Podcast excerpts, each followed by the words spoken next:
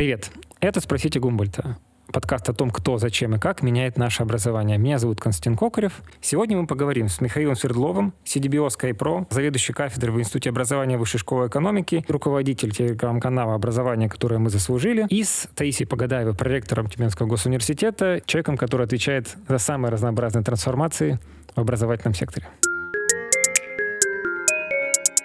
Коллеги, э, говорить о образовательной аналитике – это дело благородная, благодарная, я думаю, даже очень интересная. Многие пытаются сейчас э, что-то такое предложить, э, чтобы сделать образование и в деталях каких-то мелких совершенно, и в больших каких-то таких картинах глобальных, мировых, более эффективным, интересным, привлекательным и так далее. Вот. Э, в связи с этим вот хочется понять, что мы вообще в принципе понимаем под образовательной аналитикой. Потому что образование бывает разное, анализировать его можно по-разному, с точки зрения разных Э, субъектов там, образовательных, объектов, продуктов и всего остального. Вот как бы э, какой подход э, к определению образовательной аналитики вам кажется самым продуктивным? Михаил, давайте начнем с вас, потому что вы тот человек, который об этом думает много и рассказывает другим людям о том, что такое образовательная аналитика. Так что это такое на самом деле? Хороший вопрос. Эм, есть в английской, американской литературе два две дисциплины, я бы, наверное, так сказал.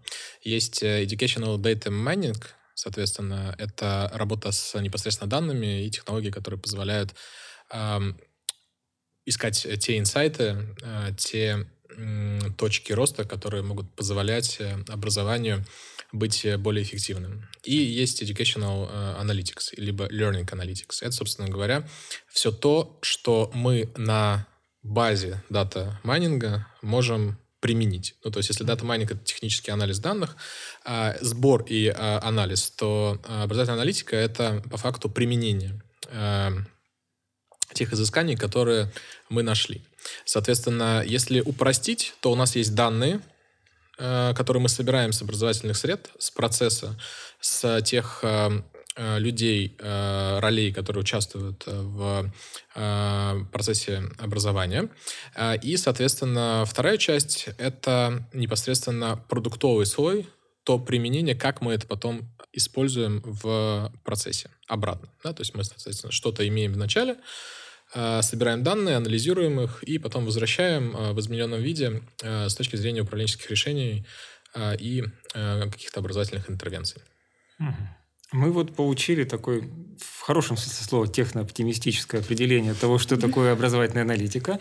Вот, ну, как бы каждый из своего профессионального опыта исходит. Вот ваш профессиональный опыт, наверное, немножко иначе это все определит, так ведь? Я, наверное, буду говорить как пользователь mm-hmm. разного рода сервисов а, образовательной аналитики. То есть зачем, например, нам в университете образовательная аналитика? Как бы в чем ценность того mm-hmm. вот, вот этого вот словосочетания? А, ну, если говорить из рамки, а, скажем, студента, то это то, что помогает ему видеть свой прогресс. То есть это то, что помогает ему а, видеть, получать какую-то информацию, то есть полезную ему для а, того, как он движется в достижении своей образовательной цели.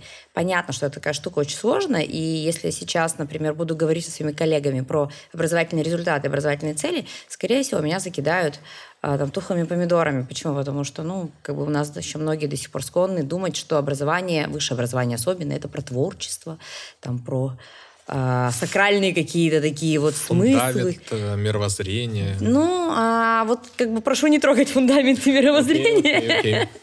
а, вот, но даже фундаменты мировоззрения, а, когда мы о них говорим, не, а, то есть позволяет тебе даже в этой рамке, можно говорить об образовательных целях. То есть это не противоречит. Но у нас очень часто э, в сообществе вообще отрицают измеряемость чего-то про образование. Поэтому я не сторонник этого. Я, я считаю, что все-таки э, образовательная аналитика очень полезна, потому что, во-первых, она позволяет выстраивать э, сам образовательный процесс от результата, а это круто.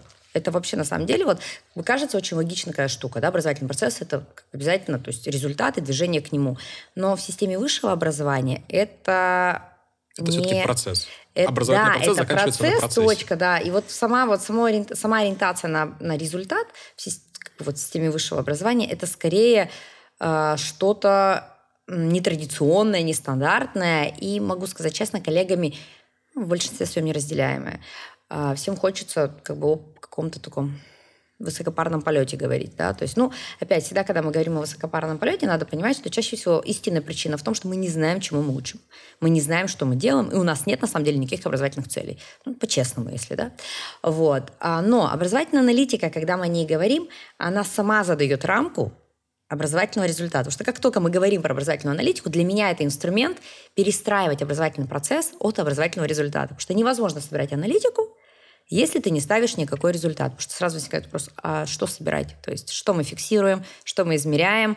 И когда мы этот вопрос ставим, всегда надо, людям приходится себя каким-то образом ставить в рамку результата. Это первое. И второе, что, на мой взгляд, а, тоже очень ценно в образовательной аналитике, а, это, ну, то есть помимо, да, то есть фиксации э, движения студента, это все-таки система, индикативная система помощи студенту основывается как раз на образовательной аналитике. Потому что мы очень часто видим, что количество студентов, которые не доходят до конца высшего образования, как и в любой... То есть вот в онлайн-образовании это просто более очевидно. Там сколько там, 3-5% да, доходит до конца, по-моему, онлайн-курсов. Массовых образовательных Массовых, курсов. да. Но все-таки в системе высшего образования мы тоже видим, что у нас мы как бы, условно, да, мы теряем бойцов то есть не все доходят. А, и зачастую это происходит по, как бы по разным причинам, в том числе по тем причинам, с которыми мы можем работать, и мы можем на это воздействовать. Поэтому образовательная аналитика, э, вот я как бы очень и люблю ее а, предиктивную функцию. То есть когда мы видим, что студент, например, сильно отстает, и мы видим, что как бы вот аларм, у нас есть система тьютеров условно готовая, которые связываются и отрабатывают причины того. И у нас были случаи, когда, например, студент говорит, вы знаете, я мне неинтересно, я ошибся с направлением, но я вот уже как бы вот прошел тот момент, когда я могу поменять направление подготовки, и я вот как бы не драйвит.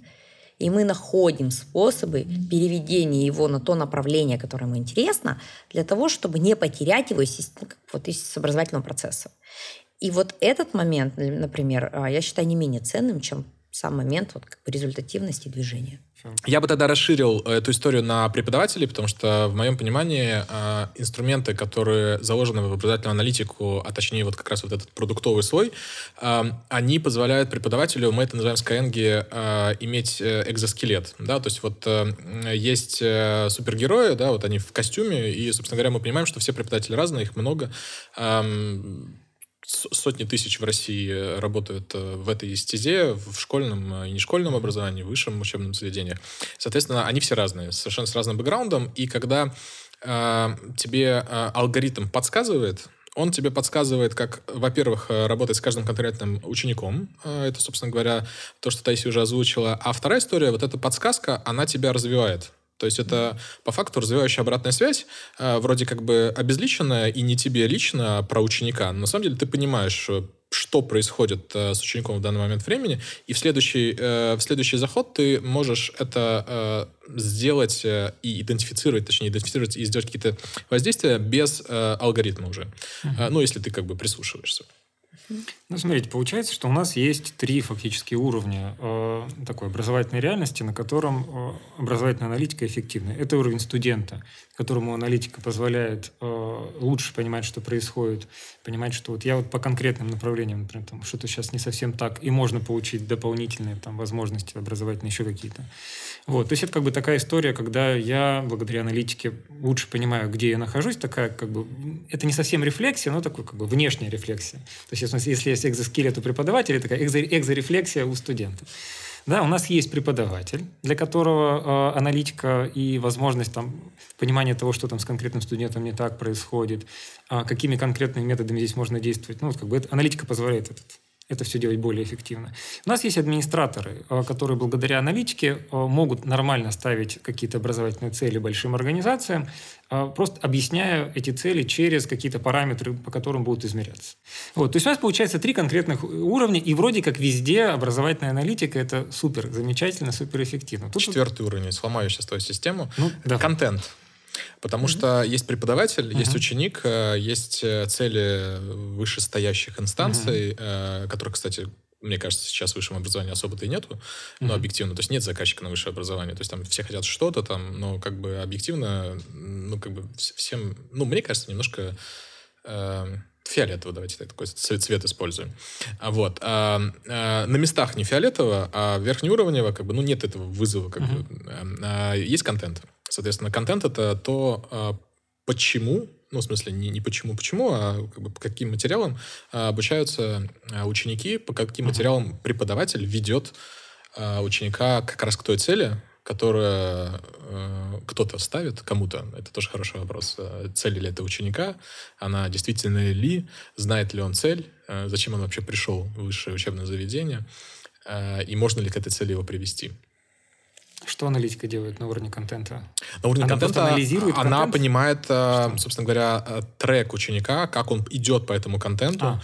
насколько контент решает задачу ученика каждого конкретного и в все массы учеников в среднем по больнице. Угу. А, аналитика позволяет показать, что ну, вот, в высшем образовании, соответственно, этот контент по факту генерирует преподаватель. Соответственно, насколько этот контент адекватен уровню аудитории, насколько он сложный, простой, насколько он понятный, э, сколько времени ученики проводят э, до момента того, когда они начнут выполнять задания, насколько они быстро понимают, что от них хотят, э, насколько корректны ответы на вопросы, потому что если большое количество учеников ошибается, значит mm-hmm. потенциально есть, ну и так далее. Ну, вот, в общем-то, если вот перевести на наш уже. язык, угу. то э, образовательная аналитика, она вот как раз в области контента, это как раз вот та самая основа адаптивного обучения. Вот ты будешь послабже, ты посильнее, ты самый сильный. Вот, собственно, вот так водится примерно. Поэтому ты пойдешь по вот этому пути, ты по вот этому пути. А ведь э, в реальности же мир сложнее, и там критерии послабже, средненькие, там получше, они не описывают всю вот, выборку студентов, которая заходит на тот или иной материал. Поэтому по-хорошему а, как раз алгоритмы вот, а, аналитики, они позволяют тебе проектировать адаптивное обучение в зависимости от скорости движения, а, в зависимости, например, от того, как усваивается контент, сколько времени с ним тратят, где ошибается. То есть, условно, если ты человек, там, студент ошибается в одном месте постоянно, то ему система сама предлагает пройти, например, модуль дополнительный по вот этому вот моменту. Mm-hmm. Вот. А все остальное адаптивное обучение это от лукавого, на мой взгляд. Вот. Ну, то есть, смотрите, у нас появляется четвертый, некий условно четвертый уровень, потому что действительно в системах, в любых образовательных системах есть что-то, вот как бы вокруг чего идет общение, какие-то тексты написанные, уроки там и так далее. Это любопытно. Упражнение, да, это любопытно довольно анализировать. Здесь там, сложный вопрос, все ли там можно автоматизированно анализировать, и когда там разовьются машины так, чтобы анализировать какие-то неструктурированные данные, но, наверное, как-то разовьются. Ну, уже, если мы говорим про Skyeng, то у нас это уже работает. У нас анализируется текст, у нас анализируется mm-hmm. э, звук, Э, и у нас анализируется непосредственно упражнения, которые, ну, сами по себе несложно анализировать. Ну, это да, но тут вопрос в том, что, ну, сейчас же говорят о том, можно ли полностью перевести э, все взаимодействие в аудитории, предположим, в такой формат, когда можно будет анализировать все происходящее, и уровень там взаимодействия людей с друг другом. Это не, вопрос не в том, там, сможем ли виртуальный класс мы сделать, который будет полностью дублировать э, реальный класс. Можно ли это в реальном классе, например, измерять, потому что далеко не все захотят уходить в виртуальный. Мы как бы все можем есть дома спокойно на кухне, нам даже из ресторана могут приносить ту самую еду. Но почему-то мы хотим собираться в ресторане и есть вот эту вот еду именно там. Да, там иногда э, пахнет... Что? Классная параллель. Ну, как сказать, мы же люди, по крайней мере, пока, да, там как бы дальше посмотрим, как получится, но пока мы люди, такое желание в нас присутствует. Вот, в связи с этим у меня вот один вопрос, может быть, он, надеюсь, он вам покажется контринтуитивным, потому что я старался, когда этот вопрос формулировал. А как вам кажется, а вот сейчас информации для анализа образования стало больше или меньше? Есть, смотрите, мы говорим об образовательной аналитике, потому что нам кажется, что теперь есть э, возможность автоматизированного сбора в лмс на отдельных платформах. Как бы мы можем там смотреть, как люди через какие-то там Teams, Zoom и все остальное взаимодействуют, записи эти анализировать, даже если там мощности достаточно. Все мы это делать можем. Вопрос в том, что когда мы анализируем большой массив, особенно что он не структурированный, мы анализируем в массиве ровно то, на что мы обращаем внимание. Вот вам не кажется, что сейчас, возможно, мы из-за вот этого такого гиперувлечения данными, а веры в то, что алгоритмы там сами себя начнут э, проектировать и все для нас классным образом узнавать, теряем ощущение того, что происходит в образовании вообще. Давай, давай я, ну, как бы, э, как это называется, Э, уважу и скажу, что да, конечно же, через чувственный подход э, можно, э, можно анализировать ситуацию и наверняка делать это неплохо. Доказательно ли это? Задам вопрос. Я, я, Безусловно, нет. Я про, ну, я очень люблю объективизацию. Я люблю, когда нету шума как бы в системе, да, то есть mm-hmm. я технократ, наверное, все-таки, да, если так можно сказать. И, соответственно, отвечая на твой первый вопрос, э, данных стало больше, э, но от этого не стало легче. Э, есть проблема, что все данные, которые возникают, они возникают хаотично. Они возникают хаотично, потому что нет системы э, в наверное, скажем так, в головах у людей, которые э, занимаются там образовательной аналитикой, mm-hmm. э, то есть нет системы. Соответственно, вот я э, Э, вывел эм, для себя э, семь шагов, которые могут позволить э, ответить на вопрос вообще, какие данные нужны и нужны ли. Но в целом логика очень простая. Собираешь ты данные для чего-то. То есть mm-hmm. собирать данные бессмысленно, это хорошее коллекционирование, но э, как бы оно, э, ну, непонятно зачем, да, то есть, ну, Соответственно, если мы не отвечаем себе на вопрос, э, какую задачу мы хотим решить с помощью данных, то дальнейшие все действия, они, на мой взгляд, бессмысленные. Ну, то есть мы будем просто собирать ради сбора. Теперь, как только мы решили, э, ответили себе на вопрос, э, какую задачу мы хотим решить, дальше начинается интересное, что тебе надо не огромное количество данных, а определенное количество данных, которые именно э, помогут тебе получить ответ на эту задачу. Дальше мы понимаем, как движется ученик, какие навыки он уже освоил, и модель в черном ящичке это все считает в реальном времени, понимая, что э, каждое упражнение на что влияет и так далее. Точнее, даже не на что влияет, а на что, э, как бы, что индицирует. Угу. Соответственно, и э, после этого мы понимаем, во-первых, что нужно дальше проходить ученику, какой следующий урок взять, какие тренировки нужно сделать, чтобы, условно, вернуться чуть-чуть назад и проработать э, те э, навыки, которые у него провисают, а, соответственно, провисающий навык здесь, он влияет на какой-то навык здесь, потом здесь и, и здесь. А, я тоже считаю, что Проще точно не стало. Почему? Потому что данных действительно больше. А, раньше действительно все в основном было на уровне ощущений и атмосферы. Ну, то есть такие вот ну, университет вообще был всегда про, как бы, вот, про атмосферу скорее, про среду и про атмосферу. Поэтому все было на уровне ощущений. Как мне кажется, мы до сих пор, я, наверное, сейчас буду, как бы, не знаю, ретроград какой-то, но на уровне того, что происходит в классе, преподаватель, ну, я про офлайн формат, угу.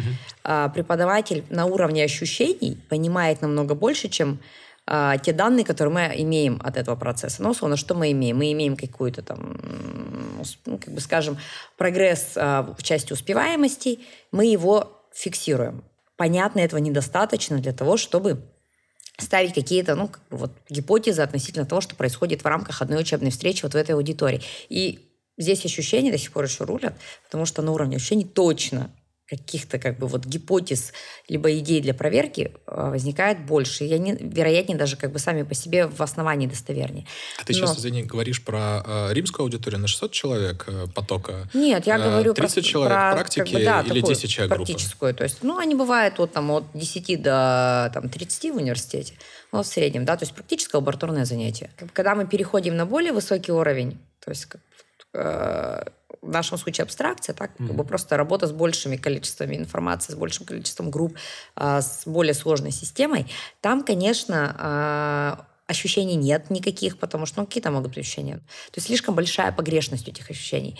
Вот здесь начинает э, вот, иметь смысл это вся та самая образовательная аналитика. Почему? Потому что а здесь я вижу, как студенты выбирают, ну, как, бы, как они выбирают классы, на чем они, а, то есть что у них в основании выбора. А, и мы начинаем работать с этим выбором, что если этот выбор, что я пошел за другом, то, соответственно, мы начинаем там работать с целеполаганием у студента, что а точно ли как бы, вот в этом смысл университета и так далее. И я добавлю, что гипотез, я чувствую, например, у себя дефицит гипотез для проверки на той образовательной аналитике, которая есть ее огромное количество – ее прям настолько много, что, наверное, можно было бы, чтобы ее было меньше. Потому что когда вот видишь такую поле, вот как бы поливариантную такую всякую аналитику, при этом она, очень, она еще очень э, разная, она несводимая во временные периоды. Ну, то есть она, вот ее надо еще приводить, работать, чистить. А это огромный труд. И тут возникает вопрос, а насколько цена та гипотеза, которую мы хотим проверить, чтобы заморочиться и месяц убить на чистку базы, например, по тот или иной. И чаще всего гипотеза все-таки, чем грешит наша академия, хотя в этом ее смысл, это исследовательский интерес. Исследовательский интерес в области любопытства отдельного субъекта лежит.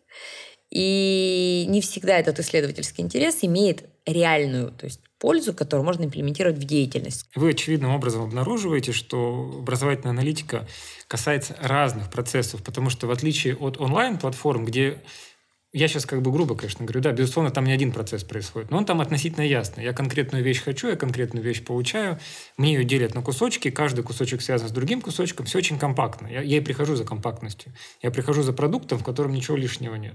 Когда ты приходишь в ВУЗ, ты как бы приходишь и вроде и за продуктом, и, и, и кофе попить, когда пары прогуливаешь, потому что если этого нету, то как бы ну что это за университет. Вот. И еще что-то, и еще что-то. И ведь как бы собрать-то это все значительно получается сложнее.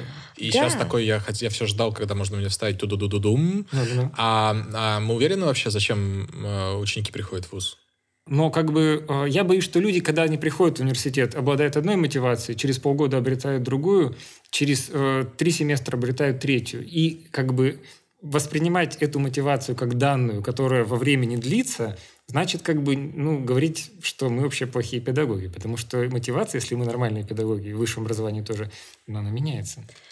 Ну, Вообще, ну, то есть это про любопытство. Вот я к чему говорю? Потому что в нашем, то есть в академии очень классно ставить гипотезу просто из чистого любопытства.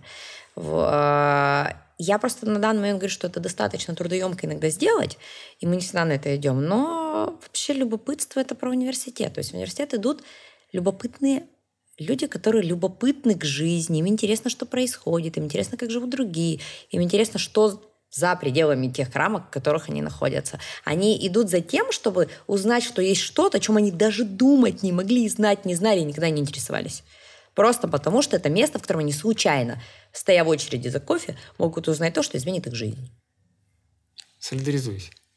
Друзья, мне хочется, знаете, э, сказать здесь, а действительно ли за пределами этой комнаты, в которой мы сидим э, в таком классном коворкинге э, с современными настольными играми, когда мы выходим в коридор, все то же самое, то, что вы сейчас говорите. Ну, слушай, у меня без иллюзий на этот счет. Я точно понимаю, что мы не говорим о 100% людей, которые приходят, студентах, которые здесь учатся.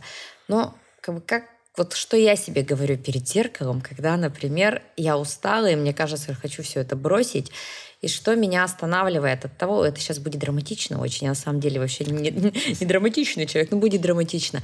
Если а, мы изменим паттерны поведения хотя бы 30% присутствующих здесь студентов, мы победили без иллюзий. А 70% из них будут те, которые будут всегда что-то отвергать, те, которые никак мы не достучались, это плохо. И, возможно, аналитика нам когда-то позволит достучаться там, до последних 10%, потому что мы наконец-то начнем понимать, что их объединяет, как их собрать а, в те сообщества, в которых с ними можно работать. Но а, надо посильные задачи ставить. То есть вот я считаю, что 30% это вот прям целевая группа на все волшеб... на все волшебство университета, а еще процентов 40, они все равно прикоснутся. Возможно, это не будет их как бы вот основанием в жизни, но они будут вот эту положительную, ну, условно назовем это вот эту заразу, инфекцию в себе иметь, и при благоприятных условиях она процветет без нас, прорастет, и будет классно, и из них получится очень много хорошего. у меня есть вопрос, а сколько смогут, э, если не прикладывать академию к ним? Э, может быть, там и больше бы даже смогло. Знаешь, а мы об этом даже не знаем. Вот, согласна. Отличная гипотеза, и я как бы очень много думаю о том, как бы ее проверить. Потому что я не буду говорить о том, что у меня есть уверенность в том, что э, университет э, не умрет в ближайшем там, обозримом будущем, потому что то, что я вижу, как бы как развивается рынок образования, как развивается тех, соблазн... Вообще, если честно, я надеюсь, что какая-то доля университетов ну, псевдоуниверситетов умрет. Вообще я за то, чтобы часть университетов действительно перестала Почему? существовать.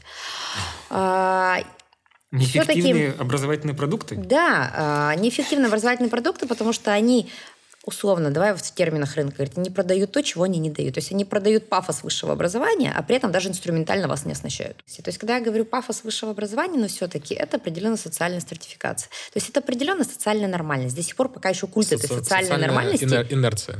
Конечно, да, конечно. И они продают плохой продукт, прикрываясь каким-то вот термином, который обладает социальной инерцией. Ну, то есть диплом, и это а, обман. если ты диплом, ты молодец, если да, без диплома, и ну, это спорная обман. ситуация. Потому что в данном случае, если они перестанут существовать, то студент не будет тратить время в этом заведении, он условно пойдет не знаю, в Skyend, пойдет в Skill Factory, там, Skillbox, и получит инструментальную оснастку, которая позволит ему быть профессионально годным. Понимаешь? А когда вот он идет в такой вот университет, да, в кавычках, он и инструментальной оснастки не получает, и всего того пиетета мировоззрения, фундаментальности тоже не получает. Потому что обманули. Потому mm-hmm. что не способны их, потому что обманули, да. И получается, что он просто 4 года был где-то в каком-то в социальной, э, не знаю, какой-то вот изоляции. Или среде, или, или, ра- или рамки. Вот. Но и... зато в армию не взяли. Ну, как Пока бы, что. Я, мне кажется, лучше бы даже в армию сходил. Мне кажется, там больше как бы вот университета было бы в его жизни после армии, чем после такого университета. Друзья, хороший совет. Я не был, но говорят, стало лучше. А, на самом деле мы обсуждали э, с коллегами из WorldSkills, э, что если бы э, онлайн э, вузам Э, дали бы э, право э, отсрочки, ну, точнее, студентам mm-hmm. то в классические вузы бы далеко не все пошли. На самом деле, я бы сделал небольшую ремарку. Мне кажется, что нет, на самом деле, большого деления на онлайн и офлайн. Есть длительность программы, формат и качество этой программы. И, к сожалению, при всем моем как сказать, прискорбии, я вынужден сказать, что процентов 95 вузов Э, в России э, делают контент и образовательные программы намного хуже, чем онлайн э, учреждения, на которые многие пеняют про качество. Потому я, наверное, с тобой даже соглашусь, но, правда, не в 95%. Ну, то, что, да, 85, действительно, 85, а большое, ну, я 85, это надо... Слушай, для меня, понимаешь... из, 80, да, да, да, да, да, нет, подожди, не, не, не, ты меня не купишь. 30 секунд, 70 было. Я, не, не, я не, не могу просто, то есть, понимаешь, я как бы из профессиональной сферы, и любая моя цифра, она будет просто, ну, это вот тот самый плохой университет, когда я говорю то, что не проверено. Но по моим ощущениям, вот здесь я могу говорить про ощущения, потому что я все-таки в э, секторе, по моим ощущениям, достаточно большое количество университетов дает контент хуже, чем э, многие вот э, онлайн-школы, онлайн-программы, онлайн-платформы.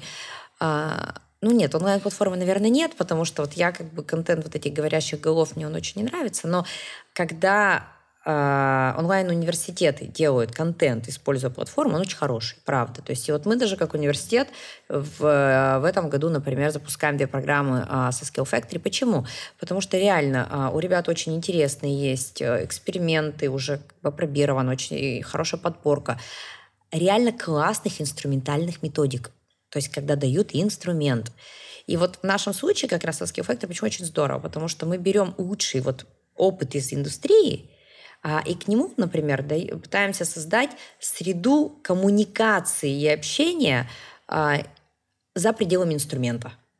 Но при этом у них, надо сказать, еще и контентная составляющая тех самых говорящих голов достаточно высокого уровня. Да, да, да, я говорю. Это эксперты из индустрии, которых а, Конечно. многим а, вузам еще стоит э, Конечно. поискать. А можно, можно здесь аналитику вспомнить? Вот смотрите, получается довольно интересная какая-то такая ситуация, когда мы говорим о том, что значительное количество вузов не особенно эффективны в создании образовательных продуктов, либо там не особенно эффективны там, в продаже этих образовательных продуктов, что платформы зачастую справляются с этим быстрее, лучше, там, более живо реагируют на, на все остальное.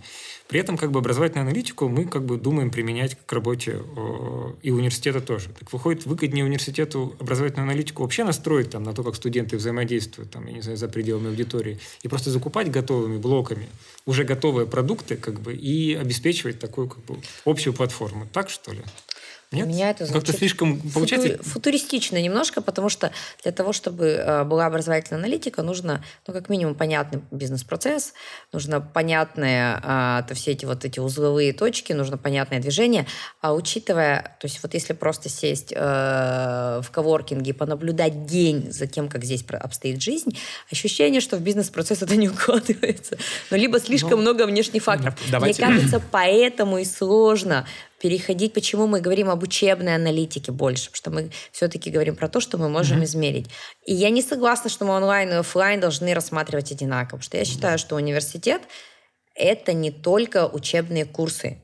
Университет, вот его вклад в развитие личности, как раз вот, та, вот если взять из твоего времени, студент, вот студент находится в университете, взять из вот того времени, которое он находился в университете, и выкинуть все учебные курсы – и вот та дельта, которая в нем осталась, это как раз вклад университета. Почему? Потому что это тот вклад, который он может получить только в университете, вот эту дельту, и нигде за его пределами. Давай поймем, что в эту дельту входит. Вот э, я соглашусь, потому что в этот момент времени мы с радостью вам предоставим весь контент, э, который есть э, опробированный, завалидированный в постоянном процессе улучшения с сбором обратной связи, э, который, на мой взгляд, все-таки не говорящая голова, потому что преподаватель за кафедрой не менее говорящая голова. Конечно. Да. Я, нет, я почему говорю, что просто у нас у многих очень а, массовые онлайн-курсы, они говорящие головы, и просто за что я люблю 2020? А, за то, что он показал слабые стороны онлайн-образования. И он вот эти моменты обострил, и офлайн образование тоже. Мне кажется, он показал э, только слабые стороны офлайн образования, потому что офлайн образование вынужденно переместилось в онлайн, и как раз обнажило все то, что там Конечно, конечно. То, что в офлайне нельзя перенести в онлайн, потому что эмпатия, харизма не работают, зачастую на этом многое держится. Ну, реально. А... Я не репрезентативен, я не репрезентативен. Какая харизма, друзья, я не знаю. Такое ощущение, что мы... Э, в смысле, я а просто... Были в твоем опыте университетском э, преподаватели, которые были, были эмпатичны и харизматичны были. очень? процентов давайте 10 скажем. Ну, вот много. Каждый это десятый. Это тебе повезло. Угу. Мне повезло, друзья. 10% это значит, что я брал 10 курсов, один преподаватель был харизматичный. Э, по нашей логике, которую мы только что сейчас озвучили, остальные 9 могут спокойно уходить в офлайн. Ой, прошу прощения, в онлайн. То есть просто вот э, ничего не изменится, ну, объективно. Теперь, э, можно ли быть харизматичным в онлайне? Ну, вероятно, да. Да, конечно, можно. Это, это такая, другие это, просто инструменты, да, другие ну, тактики так, работы так, с аудиторией. Так, секунду. Так, конечно, в этой ситуации возникает э, вопрос, что если мы умеем вовлекать в офлайне, то, скорее всего, не будет большой сложностью вовлекать и в онлайне. Ну да, какие-то ты инструментарии для себя э, почерпываешь и тренируешься. Теперь, но что такое вовлекать? Вот мне кажется, на самом деле, вообще не важно, какие шутки шутит преподаватель, насколько он харизматичный, если он при этом не дает мне матчасть. Я могу накачивать э, NPS и удовлетворенность оценки по результатам курсов бесконечно. Просто вот с утра заходить на анекдот.ру, э, смотреть э, тиктоки, э, понимая проблематику, понимая контекст, в который живет э, текущая аудитория, которая передо мной, но при этом я им не дам ничего, кроме того, что я их буду, э, я, буду для них э, супер своим. Вот тут образовательная аналитика. Угу. Когда прогресса нет, но при этом оценки будут отличные. Но сейчас вузы не понимают, э, и менеджмент вузов, и сам преподаватель не понимает, он молодец или не молодец. Потому что у него нету ориентиров. Ну, то есть сдал э, контрольную работу или не сдал? Не, можно радикализовать. Так вот, вот в этой ситуации студент не понимает, молодец или не молодец, потому что ты либо сдал зачет, экзамен, либо не сдал. Ну, конечно, ну, в смысле, это же, это же последствия. Ну, то есть, ну, как бы, э, эту же, эту, же, э, эту же среду для него создает преподаватель.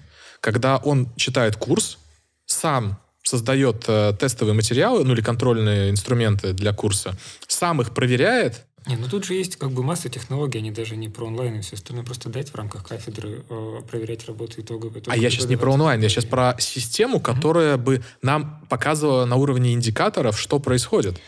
Ну вот мы, знаешь как, у нас, э, ну, понятно, что мы не уникальны, у нас все те же самые сложности в университете есть. У нас, например, есть практика так называемых э, междисциплинарных экзаменов, которые принимает комиссия из числа тех э, преподавателей, которые не занимались, не входили в аудиторию к студентам. И мы это прям делаем экзамены с, полным разбором их проектных работ. То есть вот он, например, занимается с преподавателем, слушает лекции, там в мастерскую ходит, за ним проект делает, приходит на защиту, где абсолютно новые ему люди. И они ему говорят, что он сделал неправильно.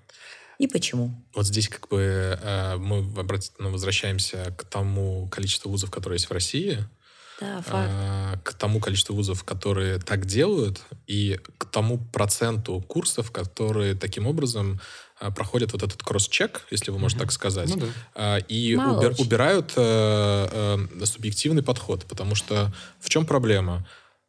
Оценка преподавателя, она субъективна. Она как оценка любого человека зависит от э, погоды на улице, дня недели, э, внешнего вида ученика, как мы видели недавно.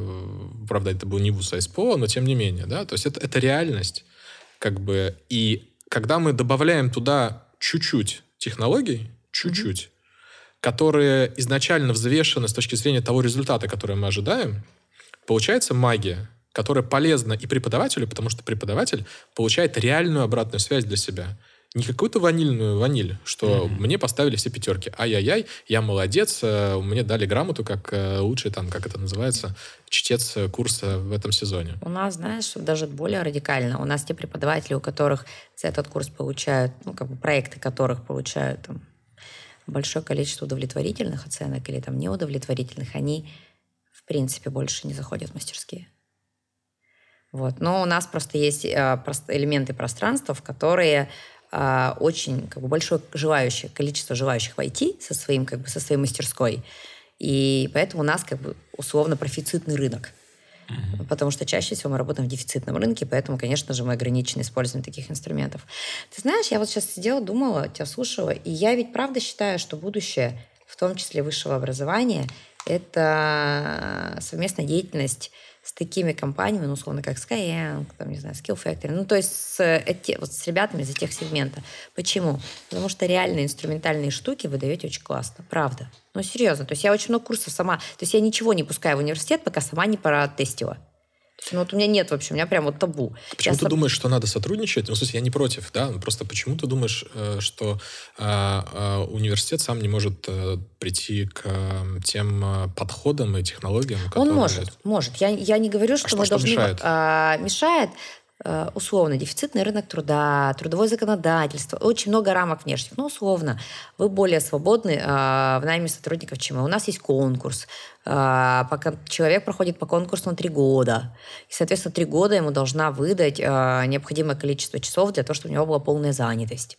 А и даже если я через год поняла, что, ну, наверное, не место ему в а нашем если что-то кроме административных? Ну, потому что административная культура, как бы, она может так вот росчерком пера измениться и все. Если вот Конечно. уйти администрирования, то вот, почему? Знаешь, я, например, я бы запретила приходить в образование без практики. Вот я, например. Без практики Без реальной практики деятельности. Нет. Или без в индустрии? деятельности в индустрии.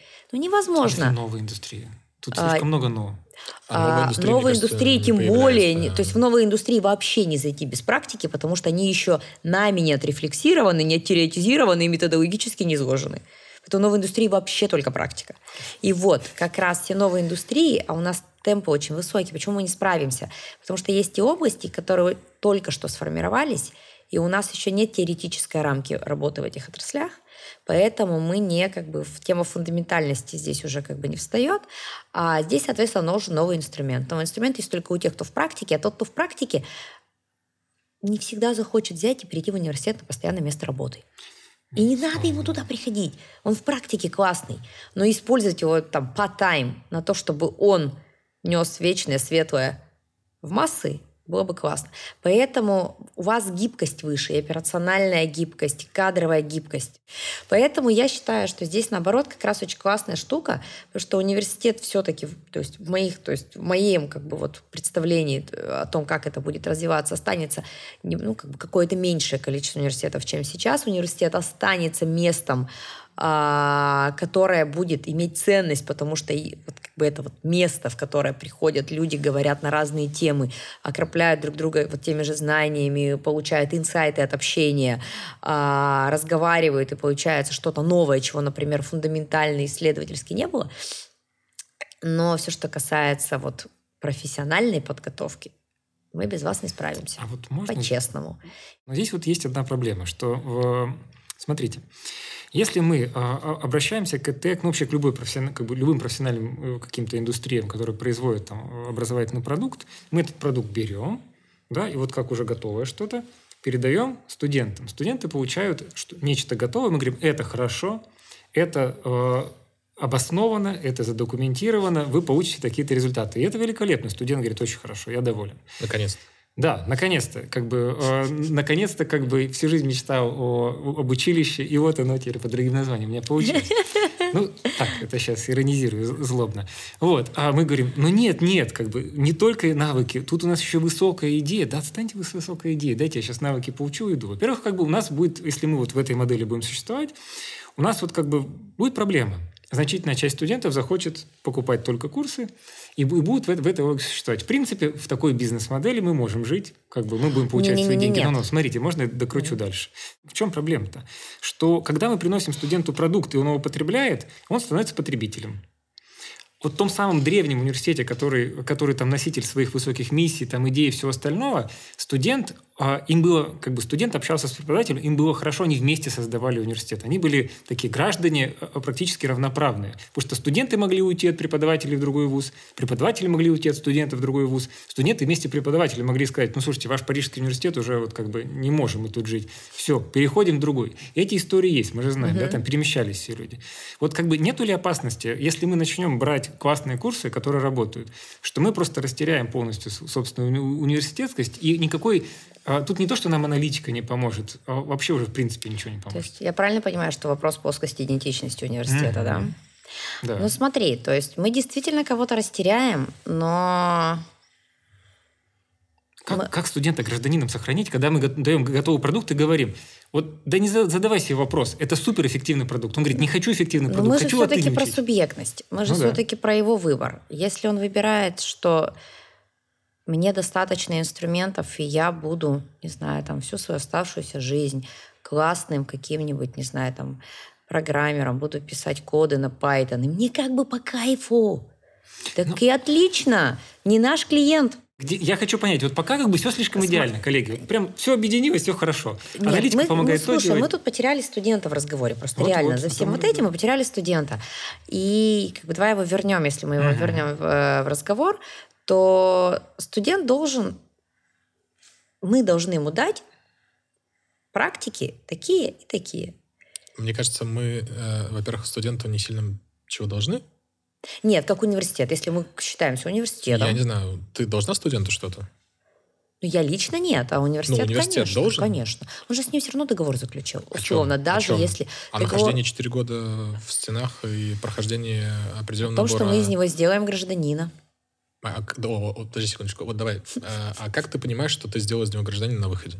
Чем университет принципиально отличается от классной профессиональной подготовки? Тем, что ты, как человек, который закончил университет, можешь посмотреть на ситуацию, на свою жизнь, на ситуацию вокруг тебя не только из профессиональной рамки, из рамки много шире, чем твоя профессия. А можно тут подхватить эту мысль и спросить, вот как, э, как человек, который умеет видеть цель, ставить какие-то там, придумывать, какими шагами к этой цели двигать, двигаться, да, и измерять, подошли или нет. Может быть какая-то такая образовательная аналитика, да, вот можно ее помыслить, которая будет схватывать вот эту вот социальную, там, я не знаю, миссию университета, гражданскую миссию университета. Ну, смотри, мне кажется, ну, во-первых, краткий ответ «да», угу. в одной простой ситуации. Когда вот эти вот э, абстрактные абстракции мы э, приземлим э, в четкие понятные э, критерии. Знаю, умею. Вот э, как мы поймем, что человек получил э, гражданственность критическое мышление и разные другие э, штуки. То есть, если мы понимаем, как мы можем это проверить, то образовательная аналитика тебе на выходе, как любая другая аналитика, э, сможет сказать да, нет, возможно, на сколько процентов. А проблема в том, что у меня есть большое ощущение, что а, текущая формальная система образования — это движение по течению. Соответственно, то есть вот это вот она вот как бы движется и движется. То есть э, мы берем э, учеников, э, кладем их в первый класс, из 11 класса они выходят, ну, там некоторые из 9 выходят. Соответственно, дальше их перекладывают еще в 4 года, и потом они выходят. Дальше происходят разные истории. Ну, во-первых, не всем было комфортно и понятно, зачем они шли первые 11 лет. А дальше, э, соответственно, э, у них нету никакого мнения своего, и мы видим по статистике, сколько людей вообще осознанно поступает в ВУЗ. Ну, то есть в ВУЗ поступают по баллам ЕГЭ, а не угу. по осознанности, да. да, и этот процент, к сожалению, очень высокий. Даже если по осознанности, зачастую по якобы осознанности родителей. Дальше у тебя, конечно же, есть возможность, там, как сейчас э, выстраивается конструкция, что очень хорошо, после первых двух лет разобраться и попробовать э, себя э, вообще твое, не твое. Но вот я, например, дошел до конца первого своего образования только потому, что, ну, вот реально социальное одобрение, ну, как бы перед родителями было немножко неудобно. Я уже четвертый курс доучивался в Вене, если что, дистанционно, там, договоришься со всеми преподавателями и приехал просто на защиту диплома.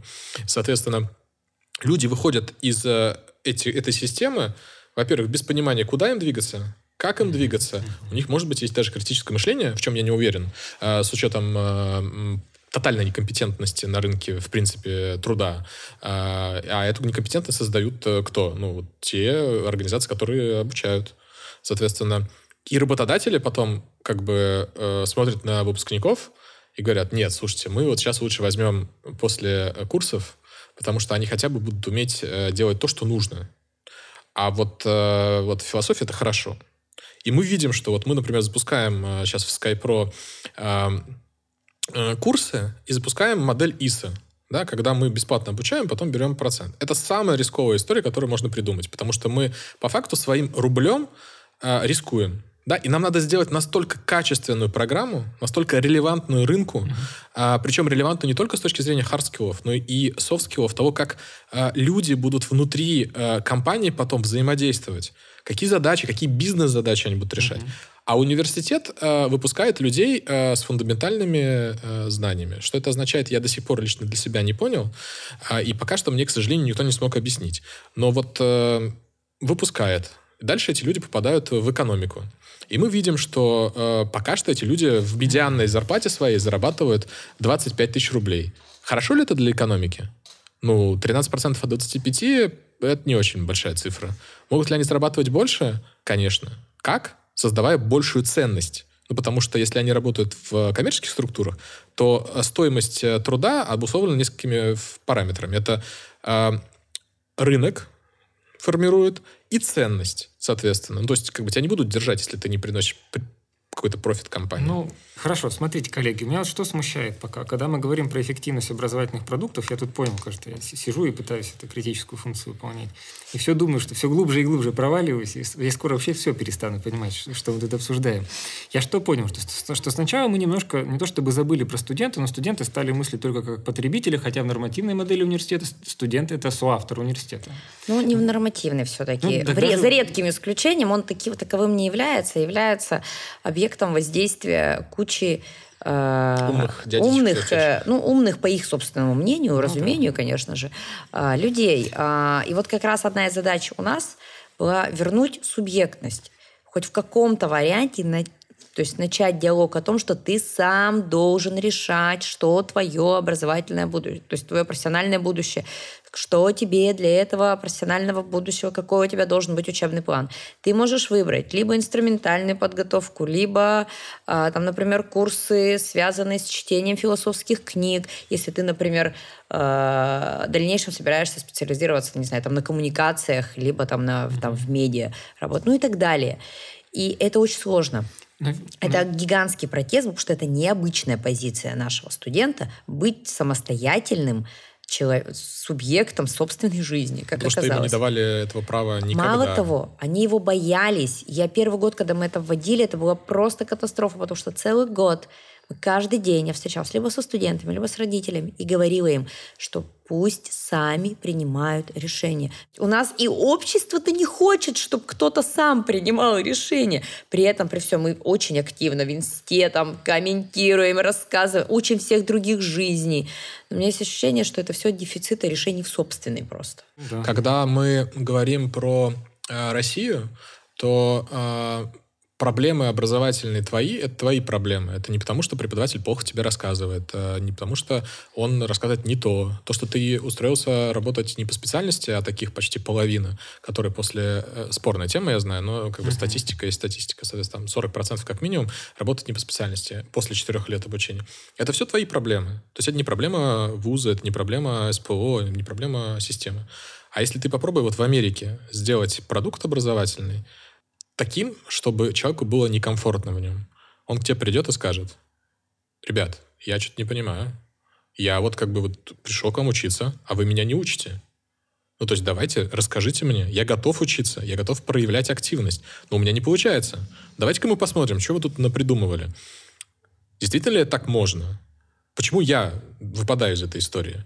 Соответственно, он действительно берет на себя активную позицию, он хочет участвовать в этом, и он требует... Смотрите, мы можем, например, с одной стороны пытаться э, создавать осознанность и умение выбирать внутри образовательного пространства, а можем как бы вот за пределами образовательного пространства, вот вы, Таисия, говорили о том, что если убрать образование из университета, то возможно, возможно, там как раз университет-то и останется.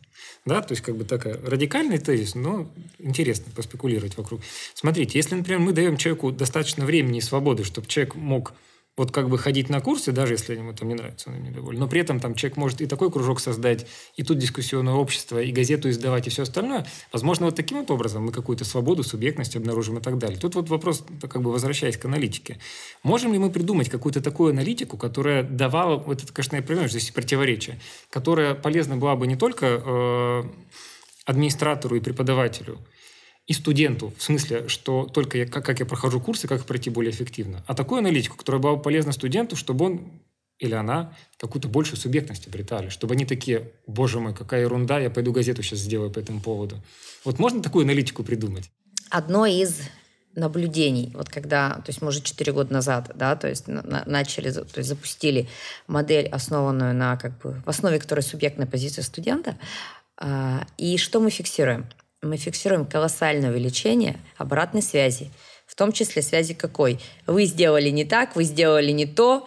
То есть это не клевета, mm-hmm. это не какая-то, вот знаете, вот та самая вот грязь, которая обычно, то есть жалоба, которая там вот такой вот поток сознания негативного. Нет, там очень четко изложено, что, мы, нам, что у нас вызывает сомнение, в чем у нас есть непонимание, и просьба ко мне разобраться и объяснить им, как должно быть в этой ситуации по-правильному. Для меня это просто э, не откровение по той простой причине, что Skyeng изначально строился как э, клиент-ориентированная компания, mm-hmm. соответственно, в центре которой клиент. И когда я говорю, что э, ученик — это клиент системы образования, меня на многих мероприятиях, ну, к счастью, они в Zoom, э, забрасывали помидорами. Один раз даже модератор подключался в чат, приходилось э, комментарии удалять, потому что там настолько был вал от э, учителей, преподавателей, как бы, ну, сейчас я скажу кудах-кудах, это будет, наверное, грубо, наверное, но в целом, mm-hmm. как бы, да я здесь вообще кто? Ты, ты вообще как? Да, я в аудитории, царь и бог, э, и далее по тексту. На самом деле, э, мы э, взаимодействие с учениками собираем огромное количество обратной связи на ежедневной основе, и мы находимся в партнерских отношениях uh-huh. с учениками. Да, то есть если ученику некомфортно, мы понимаем, что он от нас уйдет. Мы потеряем человека, который нам платит зарплату, Просто в классическом образовании зарплату учителям платят по факту государство. А у государства нет запроса на качество обучения, на мой взгляд, лично. Uh-huh. Да? Но, по крайней мере, я не видел еще ни одной метрики, которая бы это показывала. Uh-huh. Ну, вот кроме там пизы и вхождения в разные рейтинги. Но рейтинги это, это же от лукавого история, да? То есть как, мы все же понимаем, что рейтинги составляются определенным принципом, и как бы можно туда аккуратно попасть, э, формально выполнив определенные требования, что наверняка все и делают. Uh-huh. А вот а, реальный отзыв ученика сложно замазать. Понятное дело, что можно пригнать толпу ботов и на отзовик.ру а, сделать хороший рейтинг, но там же все равно видно, как бы, кто настоящий писал, а кто нет.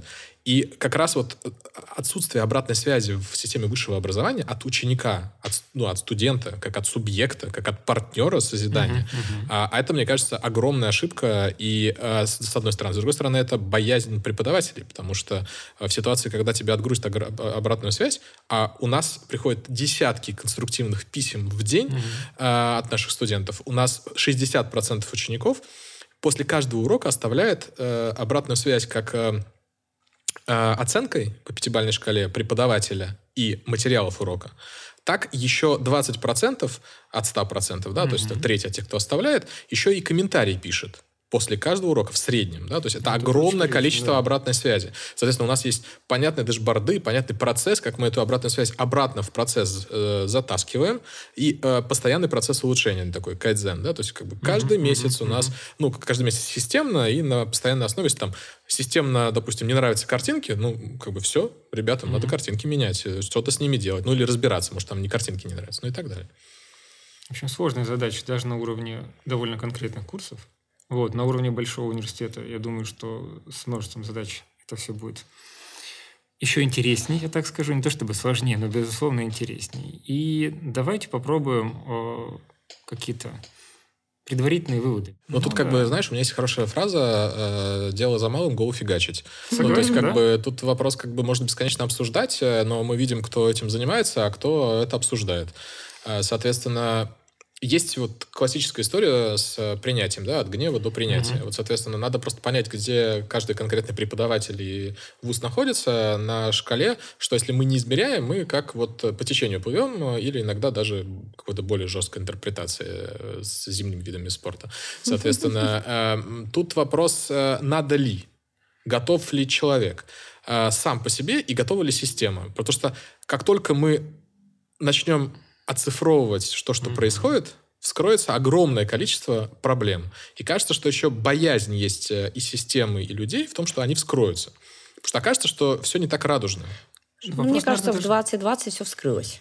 Тут, на самом деле, мне кажется, что дело даже не в оцифровке. Не все вскрылось, но вскрылось. Многое сильно вскрылось. Сильно вскрылось, сильно. очень сильно Потому вскрылось. Потому что я а, подключалась к занятиям угу. студентов, и ну, порой приходила в тихий ужас от происходящего. Ну, серьезно. Нет, есть, есть же масса, да, конечно, то есть... масса методик, которыми мы просто мы не пользовались, да, как, как можно понять, как что работает. Тут... Здесь цифра помогает это делать, как бы, благо просто в цифру переносят те методики, которые уже так существовали. Это правда. Там вот. Как бы... важный момент есть цель какая. То есть надо, mm-hmm. то есть цель всего этого. Образовательная аналитика как инструментарий, да, действительно. То есть есть понятные способы работы, есть понятные способы сбора данных, есть понятные способы работы с данными. И все эти алгоритмы, в принципе, они существуют. Либо есть люди, которые делают новые алгоритмы, mm-hmm. если у тебя какая-то там нетривиальная задача.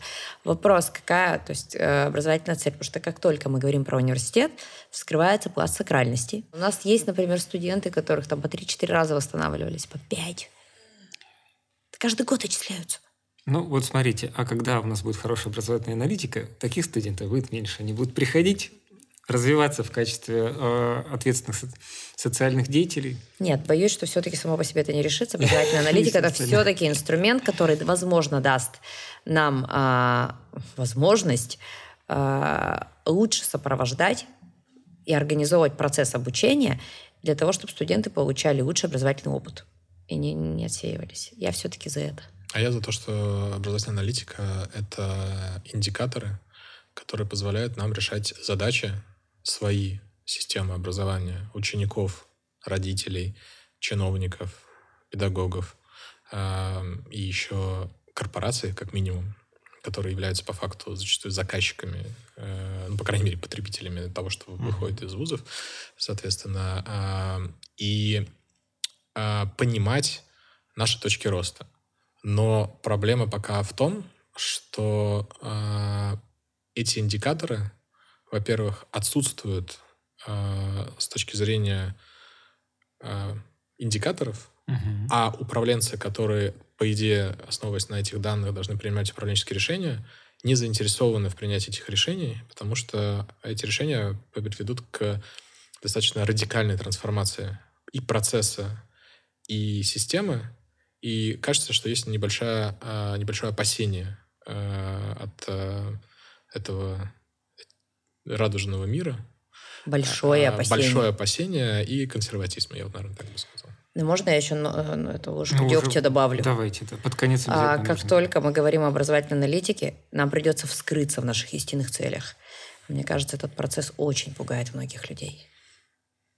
Да, пожалуй. Действительно, коллеги, видите, у нас есть всякие интересные задачи понять, как измерять какие-то навыки. У нас есть э, еще, пожалуй, более интересная задача осознать образовательную систему как систему политическую, где у учеников, у родителей, у регуляторов, у университета в смысле администраторов, университета в смысле преподавателей. Индустрии. У индустрии у всех есть собственные интересы, эти интересы не совпадают, эти интересы как бы, а, ну, они просто могут отрицать друг друга даже. Вот это все надо как-то, вот этот политический конфликт решить внутри системы образования, потом научиться это измерять. Я думаю, что итогом будет э, то, что мы имели и до этого. Итогом будет много разных учебных учреждений, каждый из которых будет иметь какой-то свой специфический фокус, который, одну, который одной гребенкой чесать будет невозможно. И это, возможно, как бы то хорошее будущее, в котором университетов будет не очень мало, а все-таки чуть-чуть побольше. Вот. Но такую логическую точку mm-hmm. я бы здесь поставил, что очень важно, что ученик — это все-таки клиент э, системы образования. У него есть цели, которые зачастую он сам для себя не понимает. И задача, в том числе э, вуза, как минимум, угу. дать возможность ему э, разобраться со своими целями. Угу. А как мы понимаем, цели, они находятся за пределами университета. Ну, потому что университет это способ достижения этих целей. И как только мы действительно обратимся к ученику лицом, я не говорю, что не надо обращаться лицом к преподавателям э, ну, и да, другим преподаватель это тоже клиент. Соответственно, и преподаватель это клиент, mm-hmm. и ученик mm-hmm. это клиент, и родители это клиенты, и компания это клиент, и чиновники это клиенты. В принципе, вот этот образовательный продукт тогда будет действительно э, релевантен да? э, рынку, э, времени и э, будет обеспечивать то качество, которое от него ожидают. Согласна. Ну, по-моему, чудесный результат. Мы более-менее сошлись мы во молодцы. мнении. Да, да, действительно, мы очень постарались. А, большое спасибо за то, что вы высказали свое мнение. Большое спасибо за дискуссию. И, дорогие слушатели, не забывайте подписываться на наш канал, следите за новостями в социальных сетях. Мы будем с вами долго. Проблем у нас еще впереди на обсуждение очень-очень много. Спасибо. Спасибо.